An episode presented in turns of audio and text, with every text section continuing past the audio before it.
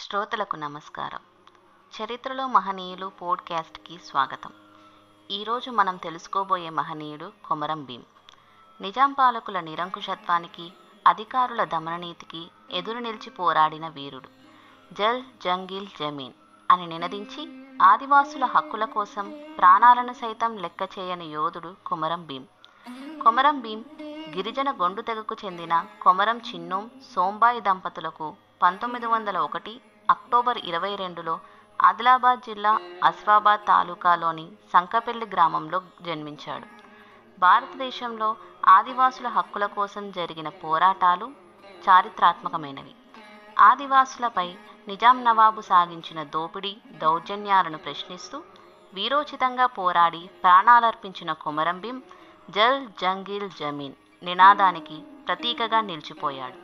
కొండ కోణల్లో ప్రకృతితో సహజీవనం సాగించే ఆదివాసీ ప్రజలకు అడవిపై హక్కు సామాజిక న్యాయంలో భాగమని నినదిస్తూ పంతొమ్మిది వందల ఇరవై ఎనిమిది నుంచి పంతొమ్మిది వందల నలభై వరకు రణబేరీ మోగించిన కొమరం భీం నిజాం సర్కారు గుండెల్లో సింహస్వప్నంగా మారిన పోరాట యోధుడు.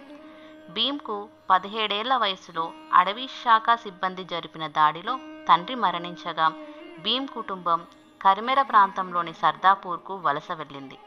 అక్కడ వాళ్ళు సాగు చేసుకుంటున్న భూమిని సిద్దీబీ అనే జమీందారు ఆక్రమించుకోవడంతో ఆవేశం పట్టలేని భీమ్ అతన్ని హతమార్చి రైలు బండి ఎక్కి చాందా వెళ్ళాడు. అక్కడ ఒక స్వతంత్ర ఉద్యమకారుడైన విఠోబా దగ్గర పనిలో చేరాడు. విఠోబా తెల్లవారికి తెలియకుండా ఉద్యమ పత్రిక నడిపేవాడు. అక్కడే భీమ్ అనేక భాషలు చదవడం రాయడం నేర్చుకున్నాడు. కొంతకాలం తర్వాత తెల్లవారు విఠోబాను అరెస్టు చేయడంతో భీం అక్కడి నుండి అస్సాం చేరుకున్నాడు. అక్కడ నాలుగేళ్ళ పాటు కాఫీ తేయాకు తోటల్లో పనిచేస్తూ గడిపాడు. అక్కడే భీంకు ఒక తెలుగు వ్యక్తితో పరిచయం ఏర్పడింది. అతనే మన్యం వీరుడు అల్లూరి సీతారామరాజు దండులో పనిచేసిన మన్యం దొర. తెల్లదొరలకు గుండె చూపించి కాల్చండిరా అని సవాలు చేసిన పోరాట యోధుడితో కలిసి కాలం గడిపిన యోధుడు. అతను తెల్లవారిని వారి తుపాకులతోటే మట్టుపెట్టిన విధానంను పలు కథనాలను వివరించాడు. అది విని భీం గిరిజనులను నానా కష్టాలు పెడుతున్న నిజాం సైన్యానికి కూడా అదే దెబ్బ రుచి చూపించాలని కంకణం కట్టుకున్నాడు. తరువాత భీం తిరిగి కరిమెర చేరుకున్నాడు. నిజాం నవాబు పశువుల కాపర్లపై విధించిన సుంకానికి వ్యతిరేకంగా గిరిజనులను ఒక్కతాటిపై నడిపించి ఉద్యమించాడు. ఆసిఫాబాద్ పరిసర ప్రాంతాలు జోడేఘాట్ గుట్టలు కేంద్రంగా నిజాం నవాబుపై గెరిల్లా పోరాటాన్ని సాగించాడు. భీంకు కుడిభుజంగా కొమరం సూరు కూడా ఉద్యమంలో పాల్గొన్నాడు.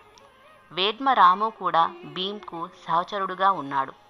కుర్దూ పటేల్ అనే నమ్మకద్రోహి ఇచ్చిన సమాచారంతో నిజాం సైన్యం పంతొమ్మిది వందల నలభై అక్టోబర్ ఇరవై ఏడున జోడేఘాట్ అడవుల్లోని కొమరం భీమ్ స్థావరాన్ని ముట్టడించి భీంని హతమార్చారు. నిజాం సైన్యం మీద అటవీ సిబ్బందిపైన కొమరం కొదమసింహంలా గర్జించాడు.